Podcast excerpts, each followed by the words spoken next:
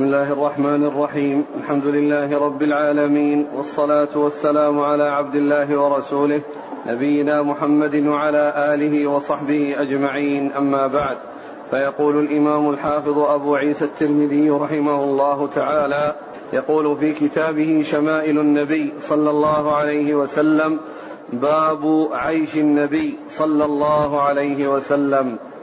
قال حدثنا قتيبة بن سعيد قال حدثنا أبو الأحوص عن سماك بن حرب أنه قال سمعت النعمان بن بشير رضي الله عنهما يقول ألستم في طعام وشراب ما شئتم؟ لقد رأيت نبيكم صلى الله عليه وسلم وما يجد من الدقل ما يملأ بطنه. الحمد لله رب العالمين وأشهد أن لا إله إلا الله وحده لا شريك له وأشهد أن محمدا عبده ورسوله صلى الله وسلم عليه وعلى آله وصحبه أجمعين. أما بعد هذه الترجمة عقدها المصنف رحمه الله تعالى بعنوان باب عيش النبي صلى الله عليه وسلم وسبق أن مر معنا العنوان نفسه عند المصنف رحمه الله في الباب رقم تسعة باب ما جاء في عيش رسول الله صلى الله عليه وسلم. وأورد رحمه الله تعالى هناك حديثين. ثم أعاد الترجمة لكنه زاد وذكر جملة من الأحاديث المبينة لعيش النبي صلى الله عليه وسلم وأنه صلوات الله وسلامه عليه كان عيشه كفافا صلوات الله وسلامه عليه. وفي هذا المعنى مر في الترجمة السابقة وغيرها من التراجم ما يشهد لذلك لكن المصنف رحمه الله تعالى أعاد ذلك وساق جملة من الأحاديث لبيان أن النبي صلى الله عليه وسلم كان عيشه صلوات الله وسلامه عليه كفافا ولم يكن يهتم للدنيا وإنما كان اهتمامه صلوات الله وسلامه عليه للآخرة وعمله صلوات الله وسلامه عليه للآخرة. فكان يكتفي من الزاد والطعام ما فيه البلغة والكفاية. وقد أورد رحمه الله في هذه الترجمة جملة من الأحاديث في بيان عيش رسول الله صلوات الله وسلامه عليه بدأها بحديث النعمان بن بشير رضي الله عنه يقول ألستم في طعام وشراب ما شئتم؟ ألستم في طعام وشراب ما شئتم؟ يعني وصلتم إلى حال من العيش أن أي شيء ترغبونه وتشتهونه من الطعام والشراب تجدونه متيسرا لكم. ألستم في طعام وشراب ما شئتم؟ يعني كل واحد منكم حاله أن أي طعام يرغب فيه يجد أنه متيسرا له. يقول لقد رأيت نبيكم صلى الله عليه وسلم وما يجد من الدقل ما يملأ بطنه. ما يجد من الدقل. الدقل هو التمر الرديء. التمر ليس التمر الفاخر أو التمر الجيد وإنما هو التمر الرديء. فيقول لا يجد من الدقل يعني من من الدقل من التمر الرديء ما يملأ بطنه. ما يملأ بطنه صلوات الله وسلامه عليه. فهذا مما يبين عيش النبي صلى الله عليه وسلم. نعم. قال حدثنا هارون بن إسحاق قال حدثنا عبده عن هشام بن عروة عن أبيه عن عائشة رضي الله عنها أنها قالت إن كنا آل محمد نمكث شهرا ما نستوقد بنار إن هو إلا التمر والماء. ثم أورد رحمه الله تعالى هذا الحديث عن أم المؤمنين عائشة رضي الله عنها في بيان عيش كالنبي صلى الله عليه وسلم وآله. قالت إن كنا آل محمد نمكث شهرا ما نستوقد بنار. نمكث شهرا ما نستوقد بنار يعني لا يوقد نار ليصنع عليه الطعام شهرا كاملا. إن هو إلا التمر والماء يعني يكون طعامنا في المدة تلك كلها التمر والماء. إن هو إلا التمر والماء. فهذا نظير الحديث المتقدم أن النبي عليه الصلاة والسلام يمر عليه الأيام ما يجد من الطعام ما يأكله إلا التمر. يأكل تمرا ويشرب عليه صلوات الله وسلامه عليه الماء. وذكرت غير مرة بمناسبة ورود أمثال هذه الأحاديث أن هذا مما يدل دلالة بينة على هوان الدنيا على الله. مما يدل دلالة بينة على هوان الدنيا على الله سبحانه وتعالى. وإلا فإن أشرف عباد الله وأفضلهم وأكملهم وأعظمهم عبودية لله سبحانه وتعالى هو محمد صلوات الله وسلامه عليه. نعم. قال حدثنا عبد الله بن أبي زياد قال حدثنا سيار قال حدثنا سهل بن أسلم عن يزيد بن أبي منصور عن أنس رضي الله عنه عن أبي طلحة رضي الله عنه أنه قال شكونا إلى رسول الله صلى الله عليه وسلم الجوع ورفعنا عن بطوننا عن حجر حجر فرفع رسول الله صلى الله عليه وسلم عن بطنه عن حجرين. قال أبو عيسى هذا حديث غريب من حديث أبي طلحة لا نعرفه إلا من هذا الوجه ومعنى قوله ورفعنا عن بطوننا عن حجر حجر كان أحدهم يشد في بطنه الحجر من الجهد والضعف الذي به من الجوع. ثم أورد رحمه الله تعالى هذا الحديث عن أنس بن مالك عن أبي طلحة رضي الله آه، عنهما. قال شكونا إلى رسول الله صلى الله عليه وسلم الجوع. شكونا إلى رسول الله صلى الله عليه وسلم الجوع. ورفعنا عن بطوننا عن حجر حجر. يعني كل واحد منا هؤلاء الذين اشتكوا الجوع يقول رفعنا عن بطوننا عن حجر حجر يعني كل واحد منا ربط بطنه بحجر. وربط البطن بالحجر أي من أجل أن يسكن الجوع. من أجل أن يسكن الجوع. أرأيتم الإنسان الجائع عندما يشتد به الجوع يضغط بيده على بطنه يضغط بيده على بطنه ويظل ضاغطا ويحس أنه خف عليه الجوع بمثل هذا. فكان الصحابة رضي الله عنهم تطول بهم فترة الجوع. تطول آه، بهم فترة الجوع بعض المرات. فليس جوعا يسيرا يكفي أن يضغط الإنسان على بطنه لساعة أو نحوها. لكنه كان يطول بهم الجوع. فكان الواحد يأخذ منهم فرشا صغير حجرا صغيرا ويضعه على بطنه ويعصبه يعصب الحجر على بطنه يربط البطن الحجر على بطنه. فإذا ضغط الحجر على البطن خف الجوع وسكن. إذا وضع حجرا ويكون الحجر باردا ويربط على على البطن يشد على البطن فيسكن الجوع.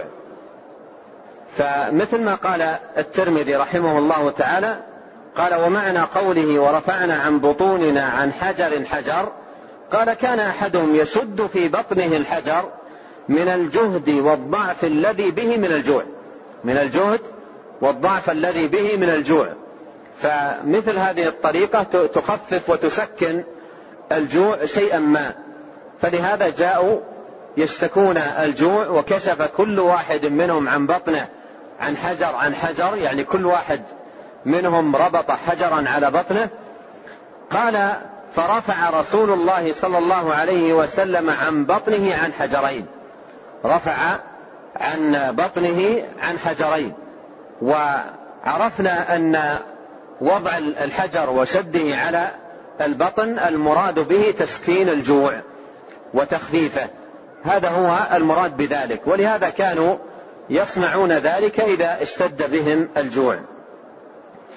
هذا الحديث بهذا السياق عند المصنف رحمه الله تعالى آه، ضعيف الإسناد لأن سيار وهو ابن حاتم العنزي صدوق له أوهام ومناكير صدوق له أوهام ومناكير لكن المعنى الذي ذكر في هذا الحديث جاء في أحاديث عديدة صحيحة وثابتة في الصحيحين وغيرهما.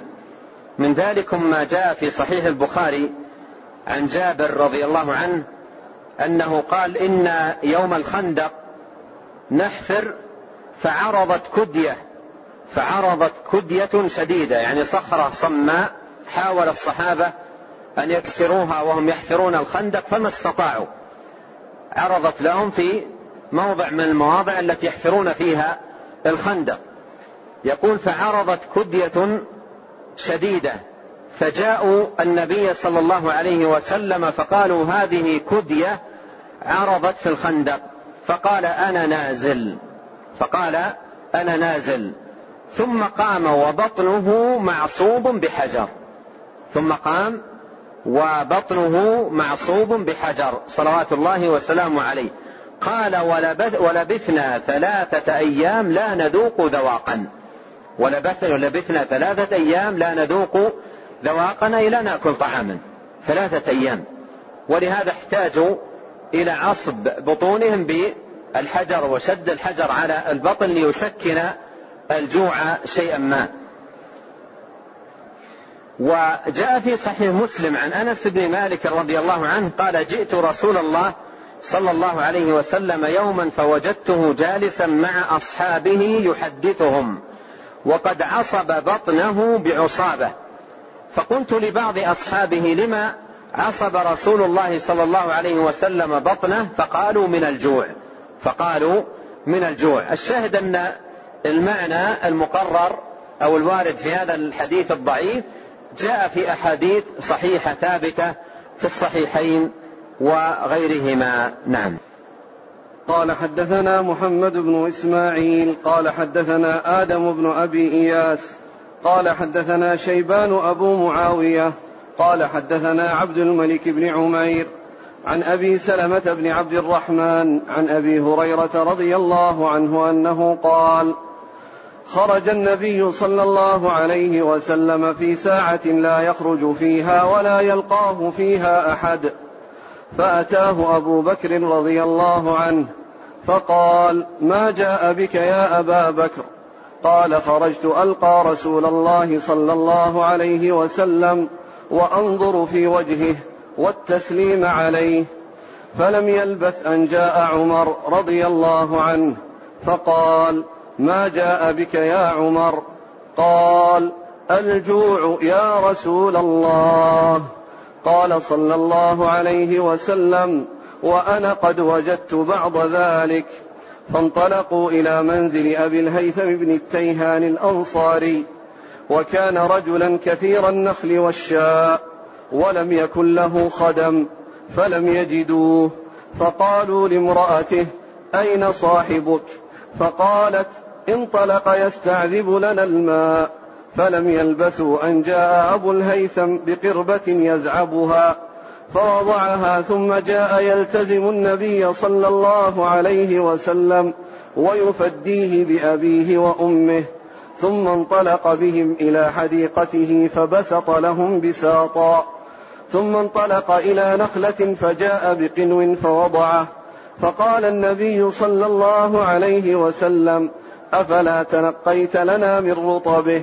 فقال يا رسول الله إني أردت أن تختاروا أو تخيروا من رطبه وبسره فأكلوا وشربوا من ذلك الماء.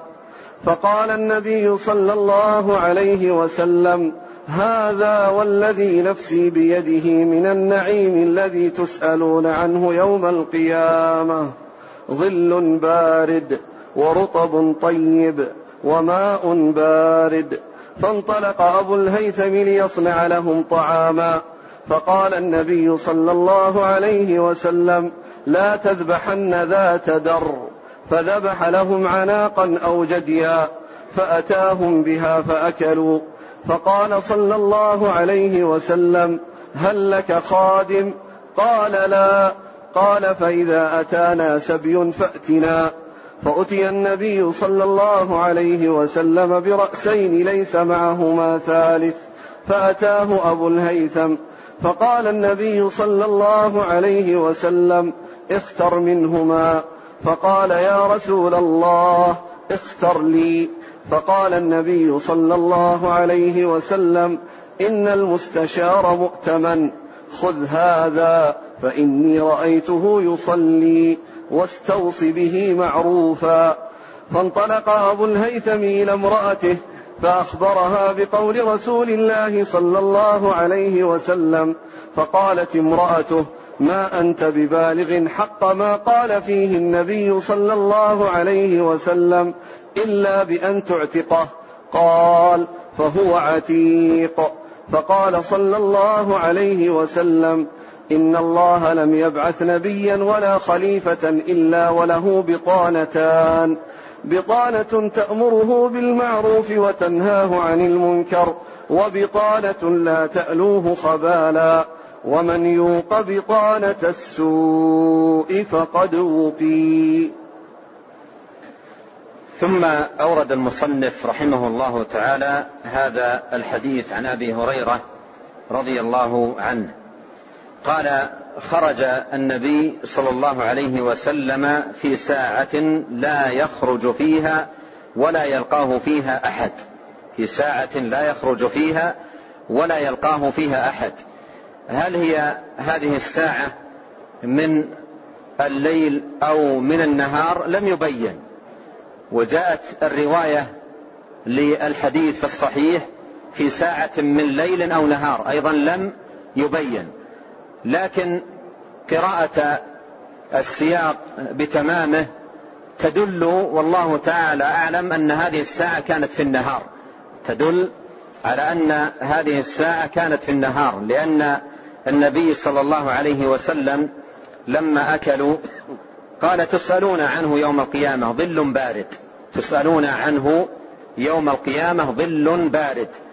والظل البارد إنما يكون في النهار لا في الليل. فخرج النبي صلى الله عليه وسلم في ساعة لا يخرج فيها ولا يلقاه فيها أحد والأقرب الله تعالى أعلم كما مر أنها ساعة من النهار. فأتاه أبو بكر رضي الله عنه. أتاه أبو بكر رضي الله عنه. وأبو بكر رضي الله عنه كان لزيم النبي. عليه الصلاة والسلام وإلى جنبه في الأحداث والمواقف من أول الأمر. والله سبحانه وتعالى يسخره إلى جنب النبي صلى الله عليه وسلم. فيقول فأتاه أبو بكر رضي الله عنه فقال ما جاء بك يا أبا بكر؟ ما جاء بك يا أبا بكر؟ قال خرجت ألقى رسول الله صلى الله عليه وسلم. وانظر في وجهه والتسليم عليه يعني وأريد التسليم عليه. فذكر أنه خرج في هذه الساعة يريد ملاقاة النبي عليه الصلاة والسلام. وهذا فيه حرص الصحابة الشديد رضي الله عنهم وأرضاهم على ملاقاة النبي صلى الله عليه وسلم وكثرة النظر إليه ومجالسته وسماع حديثه صلوات الله وسلامه عليه. قال خرجت ألقى رسول الله صلى الله عليه وسلم وأنظر في وجهه والتسليم عليه والتسليم عليه. قال فلم يلبث أن جاء عمر يعني لم يمكث وقتا طويلا إلا وقد جاء عمر رضي الله عنه. فقال ما جاء بك يا عمر؟ قال الجوع يا رسول الله. قال الجوع يا رسول الله. اشتد به رضي الله عنه الجوع فخرج ولقي رسول الله صلوات الله وسلامه عليه. قال النبي صلى الله عليه وسلم وأنا قد وجدت بعض ذلك. وأنا وجدت بعض ذلك. وجدت بعض ذلك أي الجوع. وجدت بعض ذلك أي الجوع. ولهذا لا حاجة إلى ما فعل بعض الشراح إلى تكلف تأويل المعاني البعيدة لربط النبي صلى الله عليه وسلم الحجر على بطنه. فالأحاديث واضحة. وهنا في هذا الحديث يقول وأنا وجدت بعض ذلك. وجدت بعض ذلك أي الجوع. فلا حاجة إلى تكلف في صرف المعنى إلى معاني بعيدة أو معاني غير ظاهرة هربا من إثبات الجوع في حقه صلوات الله وسلامه وبركاته عليه. قال وأنا قد وجدت بعض ذلك فانطلقوا إلى منزل أبي الهيثم ابن التي التيهان الأنصاري. آه وكان رجلا كثير النخل والشاء. أبو الهيثم كان كثير النخل والشاء الشاء جمع شاة. فكان الله عز وجل وسع عليه بالمال فعنده حديقة. عنده النخل عنده الشجر وعنده الشاء. وسع الله تبارك وتعالى عليه. يقول وكان رجلا كثير النخل والشاء ولم يكن له خدم. ولم يكن له خدم يعني لم يكن عنده خادم. فلم يجدوه فقالوا لامرأته أين صاحبك؟ أين صاحبك؟ فقالت انطلق يستعذب لنا الماء. انطلق يستعذب لنا الماء أي يأتي لنا بالماء العذب. حمل قربة وذهب يستعذب لهم الماء يأتي لهم بالماء العذب.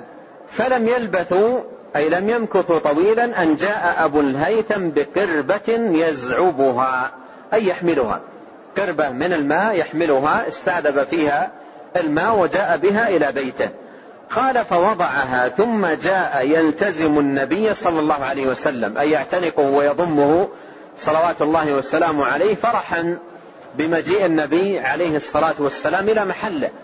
فأخذ يلتزم النبي عليه الصلاة والسلام ويفديه بأبيه وأمه يقول أفديك بأبي وأمي يا رسول الله. ثم انطلق بهم أي أبو الهيثم إلى حديقته. والحديقة هي البستان. وقيل سميت حديقة لأنها في الغالب يحاط بها سور يحدق بها من جوانبها. يحدق بها يحيط بها من جوانبها فتسمى حديقة. قال فانطلق ثم انطلق بهم إلى حديقته فبسط لهم بساطا. أي وضع لهم على الأرض فراشا يجلسون عليه. ثم انطلق إلى نخلة فجاء بقنو فوضعه يعني جاء بعذق كامل من الرطب والبلح ووضعه أمام النبي عليه الصلاة والسلام. فقال النبي صلى الله عليه وسلم أفلا انتقيت لنا من رطبه؟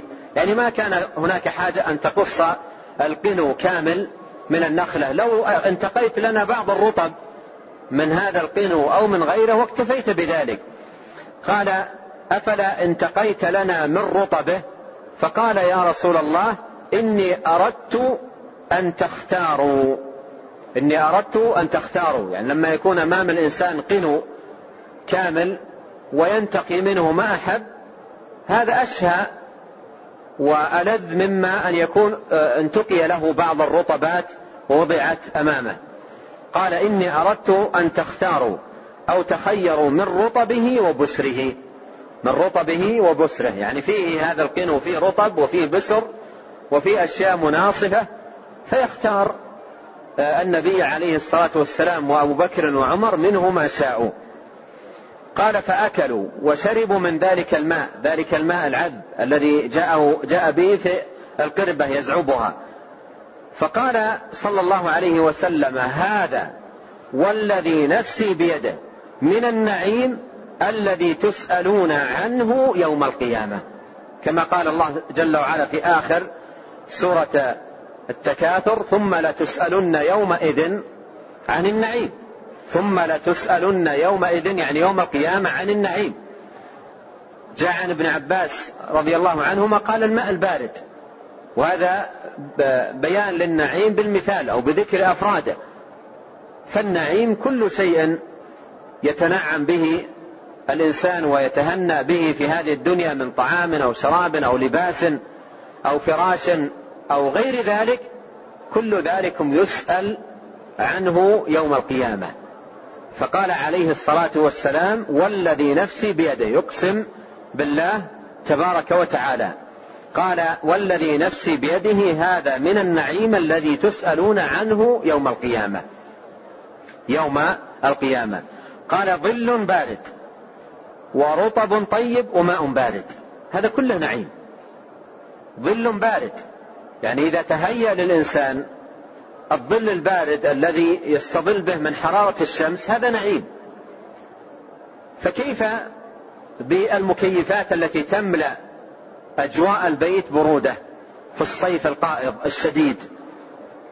ولا يحس الإنسان وإذا خرج من البيت ركب سيارته وفي السيارة أيضا الأجواء الباردة. وإذا جاء إلى هذا المسجد أيضا والمساجد الأخرى يدخل في أجواء باردة. في في الصيف القائض الشديد الحر ما يحس بذلك.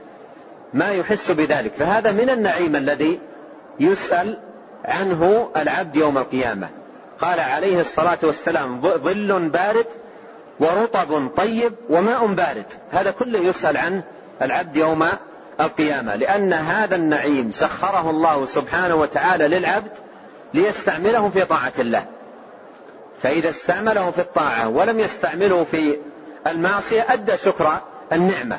اعملوا آل داود شكرا.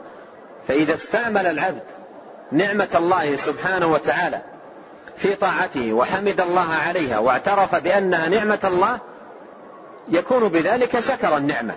لأن شكر النعمة يكون بالقلب اعترافا بنعمة الله سبحانه وتعالى ويكون باللسان حمدا وثناء على الله ويكون بالجوارح استعمالا للنعمة في طاعة الله. وما يقرب إلى الله سبحانه وتعالى. قال فانطلق أبو الهيثم ليصنع لهم طعاما ليصنع لهم طعاما. فيكون الذي أكلوه من باب الفاكهة. ومر معنا عند المصنف رحمه الله باب فاكهة النبي صلى الله عليه وسلم. باب فاكهة النبي صلى الله عليه وسلم وذكر منها الرطب. فالرطب فاكهة. فقام أبو الهيثم رضي الله عنه فانطلق ليصنع لهم طعاما يعني ليطبخ لهم طعاما يأكلونه. فقال له النبي عليه الصلاة والسلام عرف أنه أراد أن يذبح من الحلال والماشية التي عنده فقال له النبي صلى الله عليه وسلم لا تذبحن ذات در. يعني لا تذبحن شاة حلوبا حتى تبقى يستفاد من حليبها. فنهاه عليه الصلاة والسلام أن يذبح ذات در فذبح لهم عناقا. والعناق هي الأنثى الصغيرة من الماعز. قال عناقا أو جديا والجدي الذكر الصغير من الماعز. فذبح لهم عناقا أو جديا فأتاهم بها فأكلوا يعني طبخها وأنضجها وهيأها وأتى بها إلى النبي صلى الله عليه وسلم وصاحبيه فأكلوا. فقال عليه الصلاة والسلام هل لك خادم؟ هل لك خادم؟ وهذا منه عليه الصلاة والسلام السؤال من أجل المكافأة من أجل مكافأته على هذا الصنيع. فقال له عليه الصلاة والسلام هل لك خادم؟ يعني هل يوجد عندك خادم؟ قال لا. قال فإذا أتانا سبي فأتنا. إذا أتانا سبي فأتنا. فأتي النبي صلى الله عليه وسلم برأسين ليس معهما ثالث.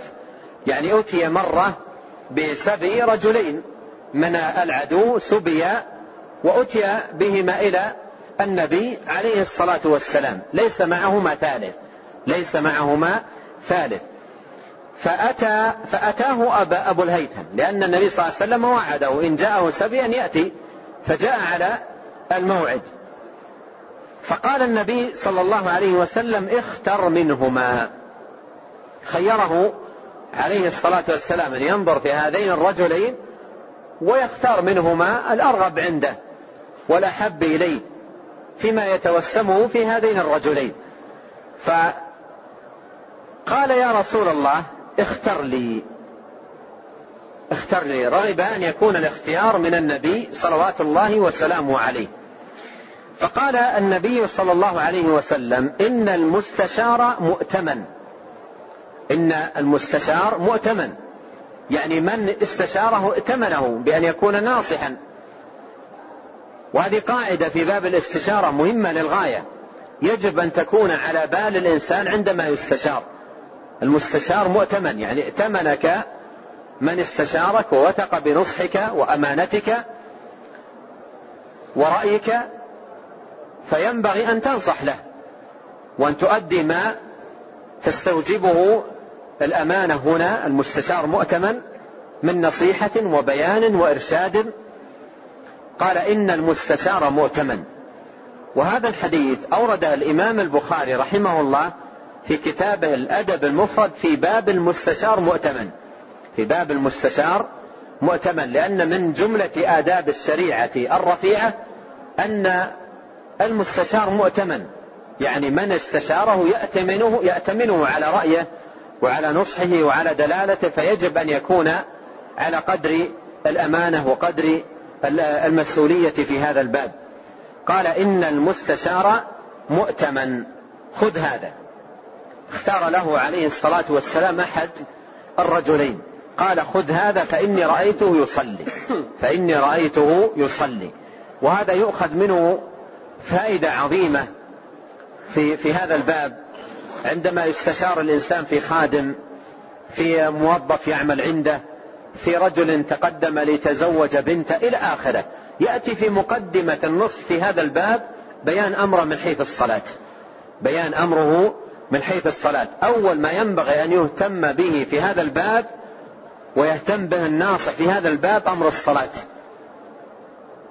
فإذا استشارك شخص على أحد من جيرانك تقدم لبنته وقال لك ما رأيك في فلان؟ تقدم لبنتي. أول ما تفكر فيه كما يدل عليه هذا الحديث الصلاة. أول ما تفكر فيه من أمر هذا الرجل الصلاة هل هو محافظ عليها أو لا؟ إذا كان محافظا عليها فهذا بإذن الله عز وجل باب للمحافظة على أمور الدين الأخرى. لأن الصلاة عون استعينوا بالصبر والصلاة. ومفتاح للخير. ومن حافظ عليها كانت له نورا وبرهانا ونجاة يوم القيامة. ومن لم يحافظ عليها لم يكن له نور ولا برهان ولا نجاة يوم القيامة. فالصلاة معيار. من حافظ عليها فهو فهي مدعاة لي وعون للمحافظة على غيرها. وإذا كان مضيعا للصلاة فهو لما سواها أضيع. إذا كان الإنسان والعياذ بالله ضيع الصلة التي بينه وبين الله والصلاة سميت صلاة لأنها صلة بين العبد وبين الله. فإذا قطع الله عز وجل فإذا قطع العبد هذا الأمر العظيم الذي أمر الله أن يوصل. إذا قطعه العبد فهو لما سواه أضيع. ولهذا أول ما يهتم به الناصح في هذا الباب هذا الأمر. إذا قال لك فلان تقدم لبنتي وأنا أستنصحك وأستشيرك. فتنصح له.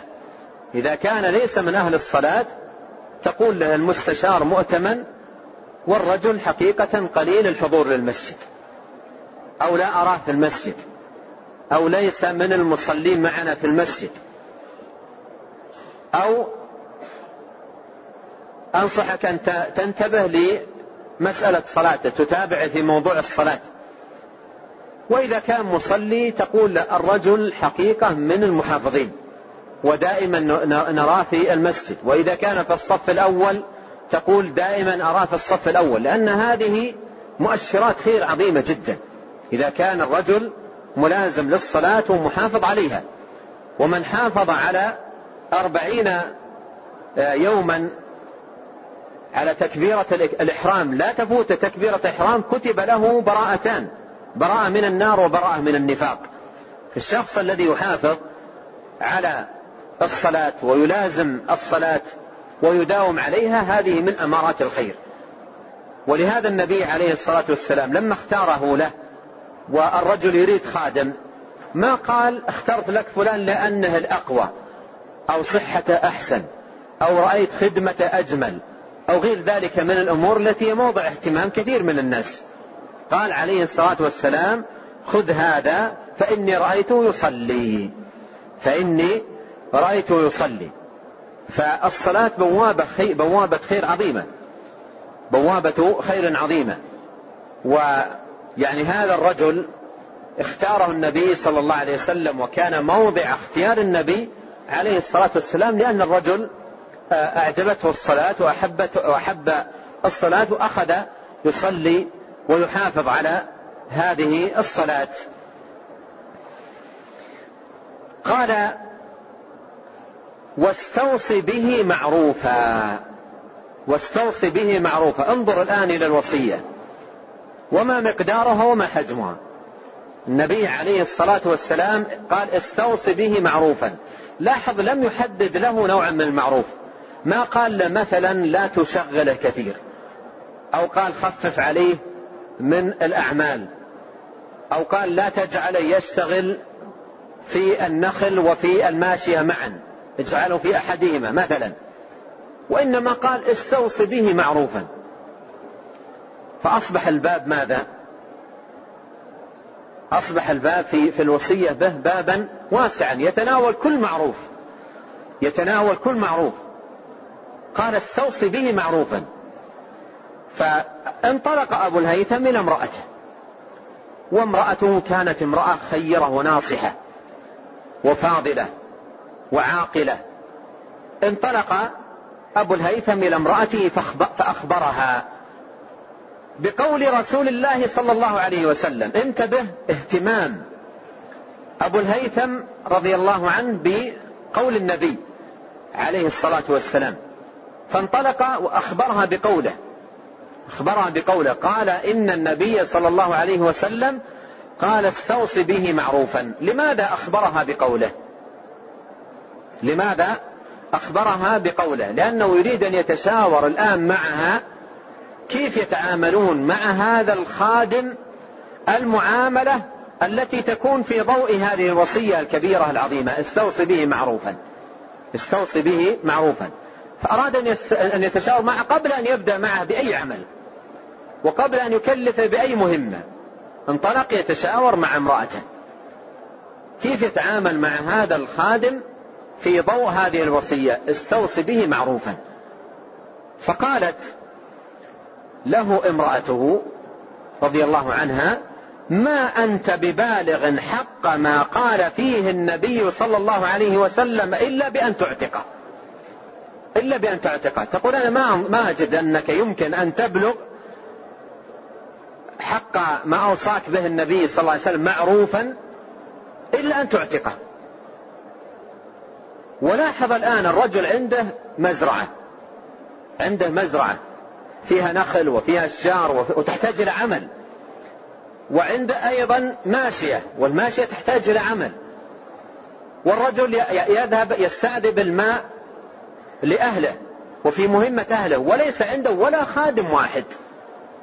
ثم يأتي هذا الخادم الذي اختاره له النبي صلوات الله وسلامه عليه.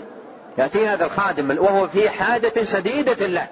والنبي صلى الله عليه وسلم اختاره له ورجل مصلي. رجل يعني يرجى خير منه أمانة ونصح إلى آخره. ومن يظفر بخادم بهذه الصفة؟ وهو بأمس الحاجة وأشد الحاجة إليه. هذا ينبغي أن نتصوره. فقالت له امرأة رضي الله عنها قالت ما أنت ببالغ حق ما قال فيه النبي صلى الله عليه وسلم إلا بأن تعتقه.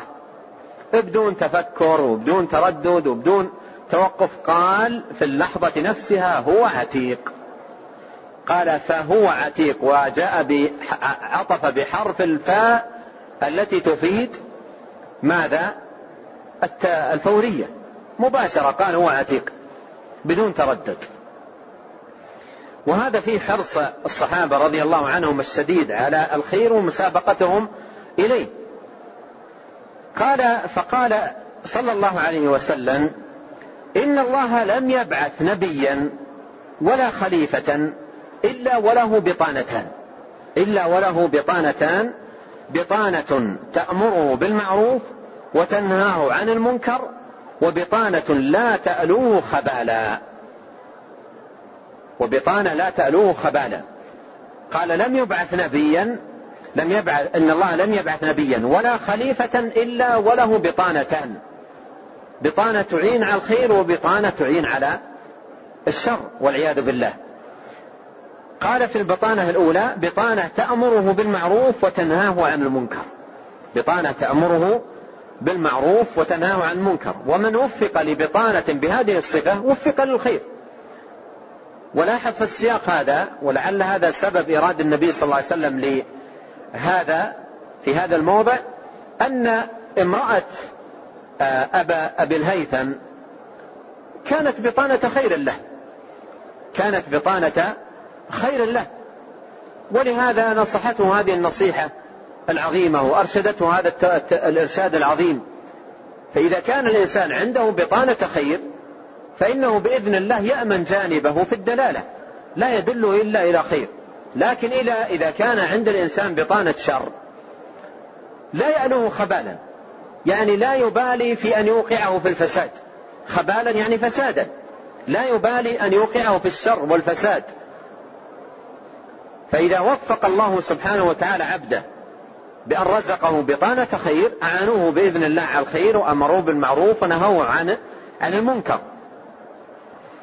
وإذا بلي ببطانة شر فإنها لا تألوه خبالا يعني لا تبالي ولا تكترث في أن توقعه في الشر والفساد ولا تدخر وسعا في ذلك. قال ومن يوق بطانة السوء ومن يوق بطانة السوء فقد وقي. ومن يوق بطانة السوء فقد وقي. يعني إذا أكرم الله عز وجل الأمير والوالي والحاكم والرئيس بأن وقاه بطانة السوء فقد وقي. يعني وقي الشر ووقي الخبال ووقي الفساد. ولهذا نجد الأئمة أئمة المساجد من أهل الفضل يحرصون على الدعاء لولاة الأمر ببطانة الخير. وارزقه البطانة الصالحة الناصحة. هذا من خير الدعاء لولي الأمر. هذا من خير الدعاء وأنفعه لولي الأمر. عندما يدعى لولي الأمر بالتوفيق والسداد والصلاح والعافية أيضا يدعى له بالبطانة الصالحة. لأن الوالي إذا كان خيرا والبطانة فاسدة تضره. ولهذا مقتضى النصيحة لولي الأمر وقد قال عليه الصلاة والسلام الدين النصيحة الدين النصيحة الدين النصيحة قلنا لمن يا رسول الله؟ قال لله ولرسوله ولكتابه ولأئمة المسلمين وعامتهم. ولأئمة المسلمين وعامتهم. فيدعى لولي الأمر بالتوفيق والسداد والعافية والصلاح ويدعى له أيضا بصلاح البطانة. وارزقه البطانة الصالحة الناصحة. التي تعينه على الخير وتدله عليه. والوالي إذا وفق بذلك وفق للخير وفق للخير. والدعاء لولي الأمر الدعاء لولي الأمر بالخير والعافية والهداية والسداد وصلاح البطانة هذا من السنة. هذا من السنة ومن النصيحة لولي الأمر. وقد قال آه، أهل العلم في كتب أصول السنة إذا رأيت الرجل يدعو لولي الأمر فاعلم أنه صاحب سنة. فاعلم أنه صاحب سنة. وإذا رأيته يدعو على ولي الأمر فاعلم أنه صاحب بدعة. وإذا رأيته يدعو على ولي الأمر فاعلم أنه صاحب بدعة. لأن البدعة والهوى الذي يبتلى به الإنسان هو الذي يحركه للدعاء على ولي الأمر. أما إذا كان الإنسان ينطلق من السنة والسنة فيها النصح لولي الأمر وعدم غشه وعدم سبه كما قال عليه الصلاة والسلام في الحديث الثابت لا تسبوا أمراءكم.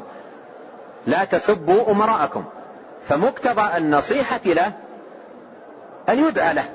ولهذا جاء عن فضيل بن عياض وغيره من أهل العلم قال لو كان لي دعوة مستجابة واحدة لو كان لي دعوة مستجابة لجعلتها للسلطان. لجعلتها للسلطان. بينما كثير من الناس يعني لو قيل لك دعوة مستجابة أول ما يفكر في حاجياته الخاصة. أول ما يفكر في حاجياته الخاصة. يا رب فلة جميلة ولا زوجة ولا يفكر في حاجياته الخاصة. لكن رأسا الفضيل يقول لو كان لي دعوة مستجابة لجعلته للسلطان يعني ما أجعلها لنفسي. قال عبد الله مبارك ومن يقدر على ذلك غيرك. يعني من يقدر على هذا إلا من عنده فقه عظيم في دين الله ونظر واسع في المصالح لأن صلاح السلطان وصلاح بطانته صلاح للأمة وصلاح للناس وصلاح للبلاد. ولهذا ينبغي على على الإنسان أن يحرص أن يحرص على الدعاء لولاة الأمر فإن هذا من النصيحة لهم. جرنا لذلك قول نبينا عليه الصلاة والسلام إن الله لم يبعث نبيا ولا خليفة إلا وله بطانتان بطانة تأمره بالمعروف وتنهاه عن المنكر وبطانة لا تألوه خبالا ومن يوقى بطانة السوء فقد وقي. نعم.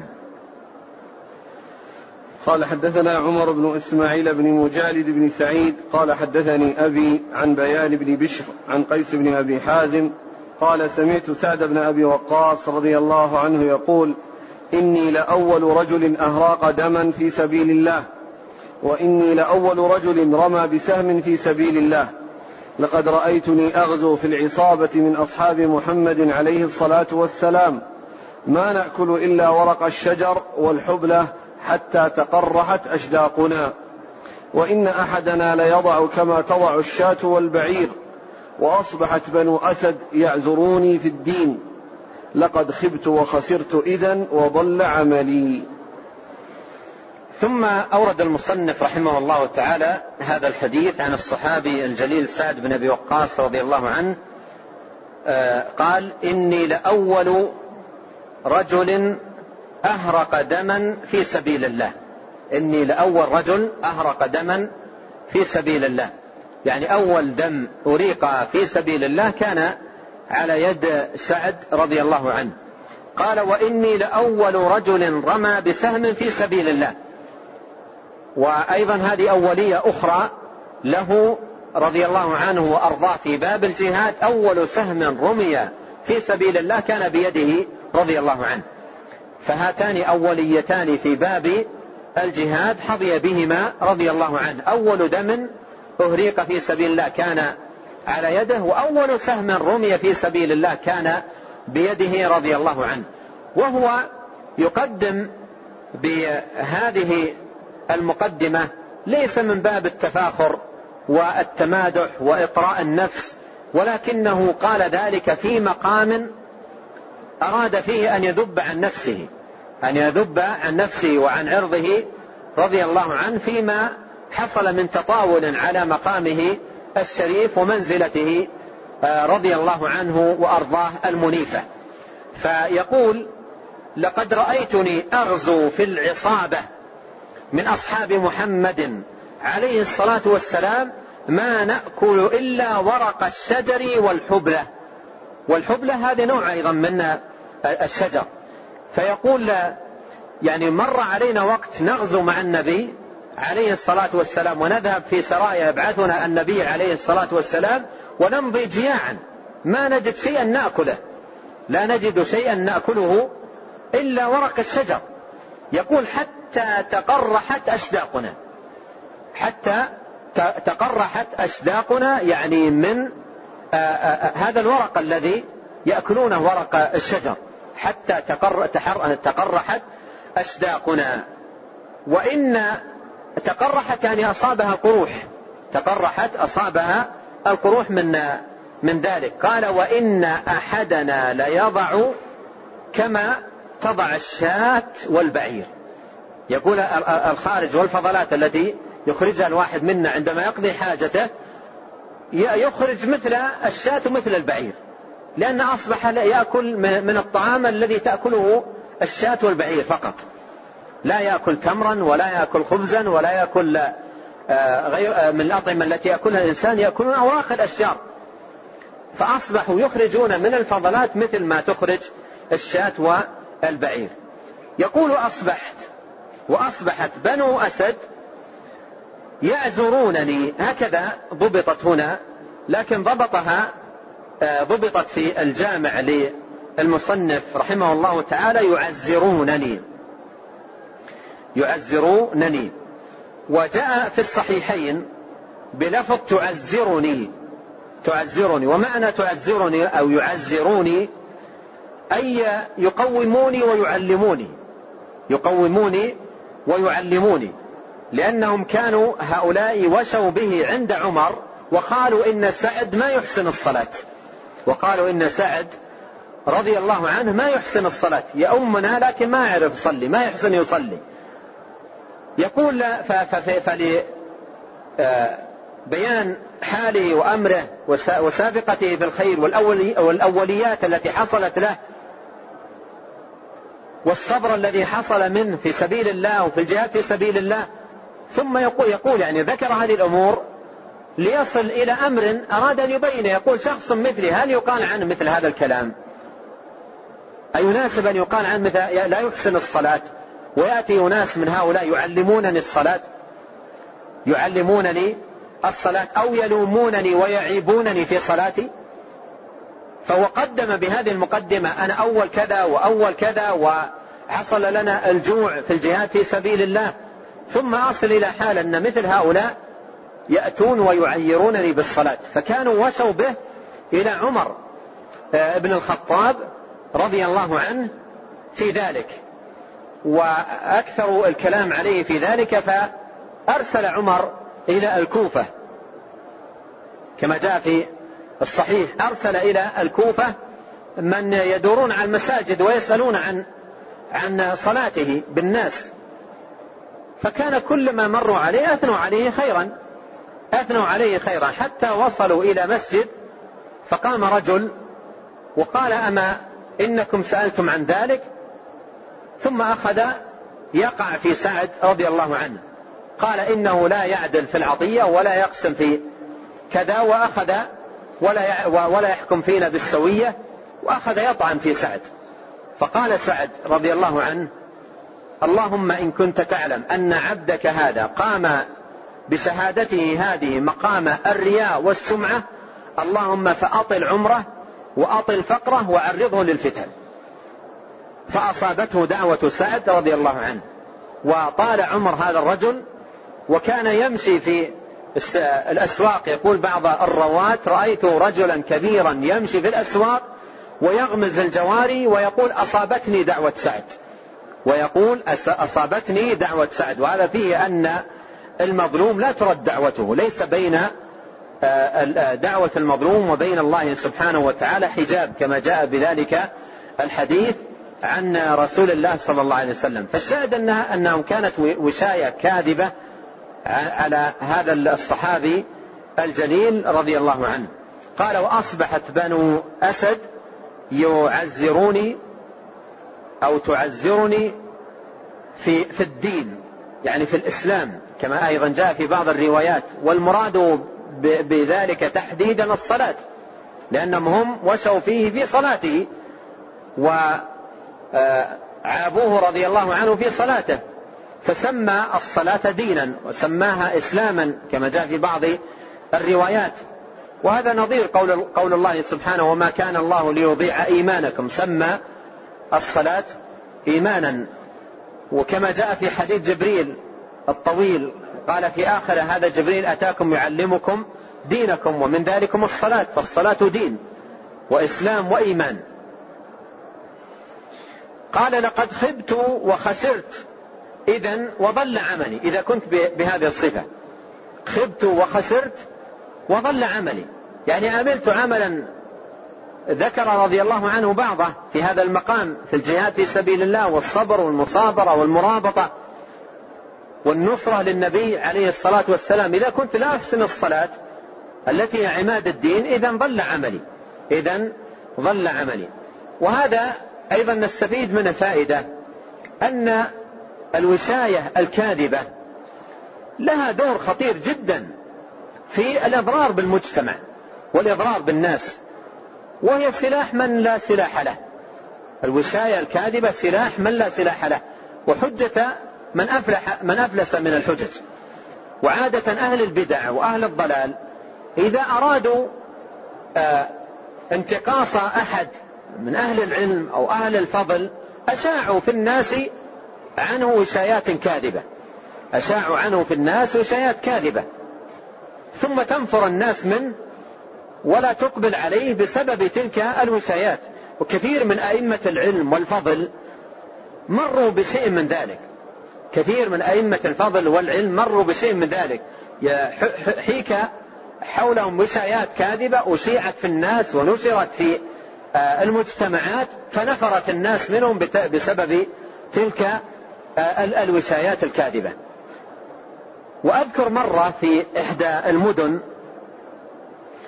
كنت راكبا في سيارة وإلى جنب رجل. إلى جنب رجل فجرى الحديث بيني وبينه. جرى الحديث بيني وبينه. فتطرق الحديث إلى ذكر شيخ الإسلام محمد بن عبد الوهاب رحمه الله تعالى. فقال لي الرجل بالحرف الواحد محمد بن عبد الوهاب هذا رجل كذا وذكر كلام شنيع ويكره النبي عليه الصلاة والسلام ويسب آل البيت وأخذ يذكر كلاما. قلت له محمد بن عبد بهذه الصفة قال قال لي نعم. قلت متأكد يا رجل؟ قال لي نعم. قلت يكره النبي؟ عليه الصلاة والسلام قال نعم. قالوا قلت ويكره آل البيت؟ قالوا يكره آل البيت. ويسب آل البيت. وذكر أشياء كثيرة. قلت متأكد يا رجل؟ قال نعم. قلت لها أنا عندي كتب كثيرة للشيخ محمد عبد الوهاب. أنا تلطفت مع الرجل كثيرا. قلت أنا عندي كتب كثيرة للشيخ محمد الوهاب وبعضها حفظتها. وجل الكتب رحمه الله قرأتها ودرس عدد منها على أهل العلم. وفي حياتي كلها ما أذكر ولا مرة واحدة رأيته يسب أهل البيت. ولا أيضا رأيته مرة واحدة يطعن فيهم. ولا أيضا يلمزهم. ولا أيضا في كتب شيء يدل على كراهية النبي صلى الله عليه وسلم. فهل تدلني, تدلني على كتاب واحد تسميه لي الآن من كتبه يوجد فيه هذا الذي تذكر؟ فسكت الرجل قليلا. قال لي يعني ما فيه يعني ما فيه قلت لا لحظة أنت الآن أنت الآن عندك قاموس طويل من السب والشتم وأن كذا وأن كذا مثلك ما يصلح أنه يقول يعني ما فيه لأنك لما تتكلم في عالم جليل وكبير بمثل هذا الكلام الشنيع الشديد يجب أن تكون متثبت. فما يصلح مباشرة تقول لي يعني ما فيه لابد عندما تتكلم في مثل هذا لابد أن يكون عندك شيء. فلما تقول لي الآن يعني ما فيه معنى ذلك أنك من ساعة تتكلم في الرجل وأنت ما عندك شيء عن الرجل. وإنما تتكلم من دعايات. حول هذا الرجل. قلت له أنا أزيدك الآن. وكان كنا في تاكسي وسائق التاكسي في الأمام ونحن في الخلف. قلت له إذا أخرجت لي كلمة واحدة من الكلمات التي آه، تذكرها عن الشيخ محمد عدوان في أي من كتبه لك مبلغ من المال وحددت مبلغ كبير. من عملة ذلك البلد. حددت مبلغ كبير. وكنت راعي السيارة أشركت معنا في الحديث قلت إيش رأيك يا السائق فلان؟ قال صح. والتفت علينا وهو يسوق السيارة. وقال صحيح. أخرج له شيء وهو يدفع لك المبلغ وأنا شاهد على. التفت علي مرة ثانية قال لي يعني ما في ما في في كتب قلت شوف أنا أريد أن أنبهك إلى شيء. فيه يوم اسمه يوم القيامة. وستقف أمام الله سبحانه وتعالى وكل الكلام الذي قلته في هذا الإمام طعنا فيه سيكون وزرا عليك وحسنات للشيخ رحمه الله. وذكرت له الحديث. قال عليه الصلاة والسلام أتدرون من المفلس؟ قلنا المفلس من لا درهم له ولا دينار. قال المفلس من يأتي يوم القيامة. وقد شتم هذا. وسفك دم هذا وأخذ مال هذا وانتهك عرض هذا فيؤخذ من حسناته فيعطون. فإذا فنيت حسناته أخذ من سيئاتهم فطرحت عليه فطرح في النار. فقلت يوم القيامة يوم القصاص. وهؤلاء الأئمة سب من يسبهم لا يضرهم بل يزيد في حسناتهم وثوابهم عند الله تبارك وتعالى مثل ما قالت عائشة رضي الله عنها لما ذكروا لها أن نفرا يسبون الصحابة. ماذا قالت؟ قالت إن الصحابة انقطع عنهم العمل فأحب الله ألا ينقطع عنهم الأجر. قالت إن الصحابة انقطع عنهم العمل فأحب الله ألا ينقطع عنهم الأجر. ولهذا إلى زماننا هذا نسمع من المخذولين يسبون الصحابة وأكثر من يسبونه خير الصحابة لأن هذا باب زيادة لخير الصحابة في الأجر وأقل الصحابة أقل سبا. وهذه من الحكمة سبحان الله. يعني أفضل الصحابة هو أكثر من يسب. أكثر من يسب. أبو بكر رضي الله عنه. وهذا زيادة في موازين حسناته ورفعة في درجاته رضي الله عنه. ولا يضره من سبهم شيء أبدا. فعائشة رضي الله عنها الفقيهة رضي الله عنها وارضاها قالت إن الله لما انقطع عنهم العمل لأن إذا مات ابن آدم انقطع عمله إلا من ثلاث صدقة جارية أو ولد أو علم ينتفع به أو ولد صالح يدعو له فهي تقول لما انقطع عنهم العمل أحب الله أن لا ينقطع عنهم الأجر. والدليل على أنه لا ينقطع الأجر بالسب ما هو حديث المفلس. أتدرون ما المفلس؟ وفي نهايته قال يؤخذ من حسناته. هذه أجور. يؤخذ من حسناته. وإذا فنيت حسناته أخذ من سيئاتهم فطرح عليه. فالفقيهة رضي الله عنها تقول إن الله لما انقطع عنهم العمل ما أحب أن ينقطع عنهم الأجر. ولهذا إلى على مدار آه، التاريخ وهؤلاء موجودين.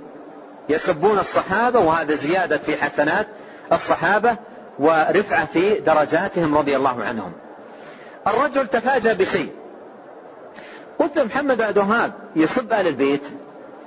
قال والله تغيرت اللهجة. قال هكذا سمعنا. قلت محمد بن عبد الوهاب رحمه الله عنده ستة أولاد. تعرف أسماءهم؟ قال لا.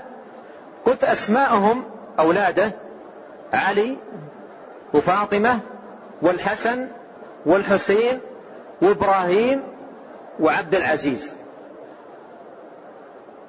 كلهم من سماهم بأسماء آل البيت. إلا عبد العزيز فقط هذا الذي خرج عن كلهم سماهم بأسماء أهل البيت. الحسن والحسين وفاطمة وعلي وإبراهيم هؤلاء كلهم بأسماء البيت. قلت هذا دليل المحبة ولا دليل البغض؟ رجل يسمي فلذة كبده وولده.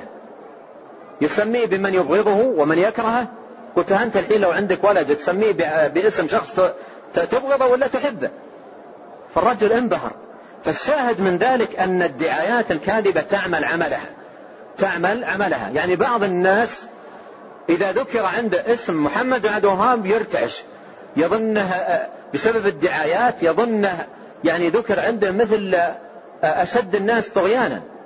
وأشد الناس ظلما وعدوانا. كل هذا بسبب الدعايات الشديدة التي تبث في أوساط الناس والعياذ بالله فتضر.